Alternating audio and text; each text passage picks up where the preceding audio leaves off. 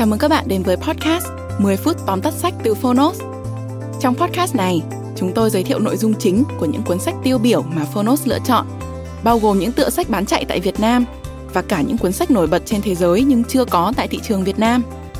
mười phút tóm tắt sách không chỉ là nguồn tham khảo hữu ích trước khi chúng ta quyết định mua một cuốn sách, mà còn là nơi tổng hợp kiến thức một cách đơn giản, gọn gàng, phù hợp với quỹ thời gian của người bận rộn. Podcast mười phút tóm tắt sách được phát sóng đều đặn hàng tuần vào thứ Tư và thứ Sáu. Mời các bạn đón nghe.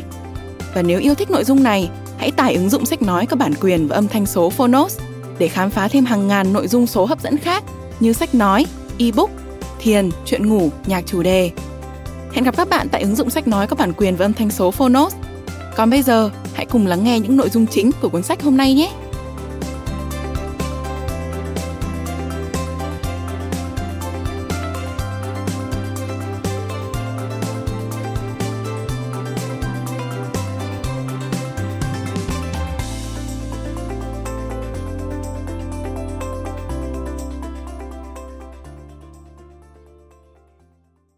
Bạn đang nghe từ Phonos.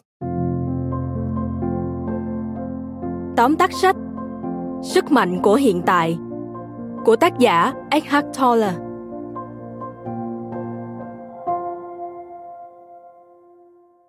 Tác giả Eckhart Tolle từng rơi vào những giai đoạn trầm cảm nặng, khiến cuộc sống của ông trở nên khó khăn, trắc trở.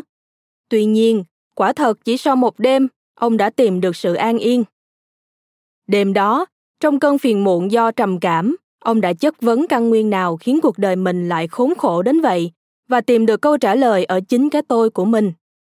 Một dạng thức năng lượng nội tại thuộc về suy tưởng. Sáng hôm sau, khi thức dậy, ông cảm thấy hết sức yên bình bởi bằng cách nào đó, ông đã làm mất đi tâm lo lắng và sống trọn trong từng khoảnh khắc hiện tại. Eckhart Tolle dành vài năm không làm gì ngoại trừ tận hưởng sự an yên mới tìm thấy. Sau này, khi được công chúng quan tâm hỏi han, ông mới truyền lại bài học kinh nghiệm của mình. Sức mạnh của hiện tại được Eckhart xuất bản vào năm một nghìn chín trăm chín mươi bảy. Đến năm hai nghìn, nó trở thành tác phẩm bán chạy nhất theo bình chọn của New York Times, sau khi được người dẫn chương trình nổi tiếng Oprah Winfrey giới thiệu là tựa sách yêu thích của bà. Mời bạn cùng Phonos điểm qua ba nội dung chính trong quyển sách Sức mạnh của hiện tại. Nội dung thứ nhất, cuộc sống chỉ là một chuỗi những khoảnh khắc hiện tại. Nếu bạn đề nghị một trăm người kể tên hai cảm xúc tồi tệ mà họ thường gặp phải nhất, thì hầu như chắc chắn rằng chín mươi chín người sẽ trả lời đó là hối tiếc và lo lắng. Bạn không có cùng câu trả lời đó chứ? Hoạt động của tâm thức là lý do khiến chúng ta tiếc nuối và lo lắng về nhiều thứ. Những dòng ý thức và suy nghĩ chuyển động liên tục hai mươi bốn trên bảy trong trí óc của chúng ta bị choáng gần hết bởi hai thứ, đó là quá khứ và tương lai. Khi thức dậy trễ mười phút vào buổi sáng, bạn nghĩ đến điều gì đầu tiên? Bạn sẽ dằn vặt bản thân vì ngủ quá giờ, ước rằng đã không tắt chuông báo thức đi chăng? Cùng với lời trách cứ bản thân, ồ không, mình muộn làm mất rồi. Chắc chắn sếp sẽ rầy la mình. Vậy là xong, bạn đã tự làm hỏng chí ít là buổi sáng đầu ngày của mình. Eckhart Tolle nói rằng, thời điểm quan trọng duy nhất chính là thời điểm mà chúng ta ít nghĩ đến nhất, đó là hiện tại. Tại sao chỉ có hiện tại là quan trọng? Bởi mọi thứ, bao gồm cảm nhận của bạn, đều diễn ra ở hiện tại. Quá khứ chẳng qua chỉ là những khoảnh khắc hiện tại đã trôi qua, và tương lai là tập hợp những khoảnh khắc hiện tại sắp tới. Vì vậy, sống trong bất kỳ khoảnh khắc nào khác ngoài hiện tại đều là vô ích.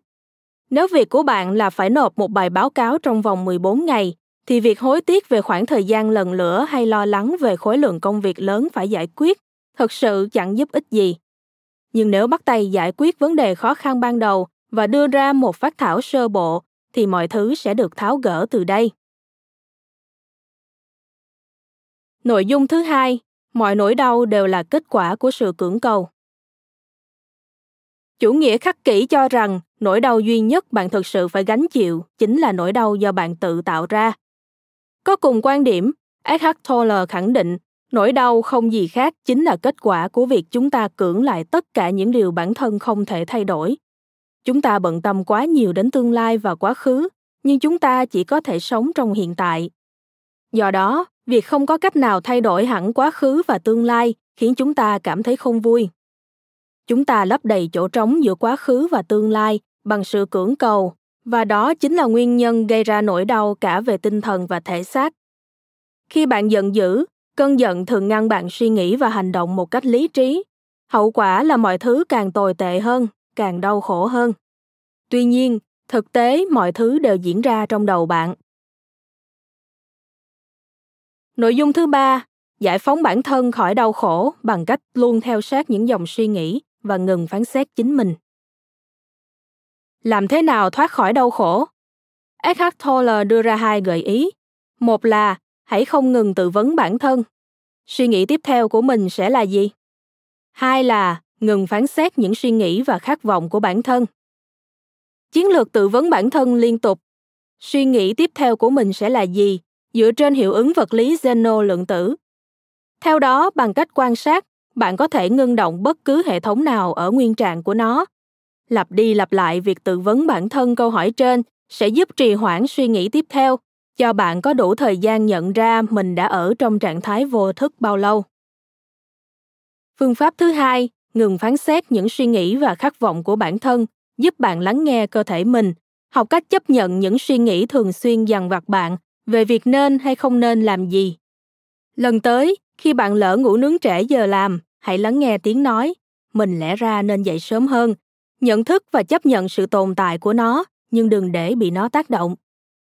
Tóm lại, hai gợi ý Eckhart Tolle đưa ra ở đây chính là công cụ giúp bạn tách biệt phần thân thể với phần tâm trí rối bời. Như vậy bạn sẽ đỡ đau khổ hơn vì không còn cưỡng cầu. Bạn vừa nghe xong tóm tắt sách Sức mạnh của hiện tại. Với ba triệu bản bán ra, Phonos tin rằng đây là một tác phẩm đáng quan tâm, có nhiều thứ để chúng ta chiêm nghiệm. Học hỏi từ quá khứ, hành động ở hiện tại, sẵn sàng đối diện với tương lai là lựa chọn tất yếu, nhưng không phải lúc nào chúng ta cũng thực hành được theo quy tắc tưởng chừng đơn giản này. Khi phạm sai lầm hoặc không làm một việc gì đó đáng lẽ nên làm, đừng giày vò bản thân. Dù gì chuyện cũng đã xảy ra rồi, tất cả những gì bạn có thể làm là rút ra bài học kinh nghiệm, chấp nhận nỗi đau của mình và bước tiếp. Sức mạnh của hiện tại sẽ giúp bạn khơi thông điểm nghẽn trong tâm trí để bạn có thể an trú trong mỗi giây phút đời mình. Hãy nhận thức một cách sâu sắc rằng khoảnh khắc hiện tại là tất cả những gì bạn có. Hãy biến hiện tại trở thành tâm điểm cuộc đời bạn. Cảm ơn bạn đã lắng nghe tóm tắt sách trên ứng dụng Phonos. Hãy thường xuyên truy cập vào Phonos để đón nghe những nội dung âm thanh độc quyền được cập nhật liên tục bạn nhé.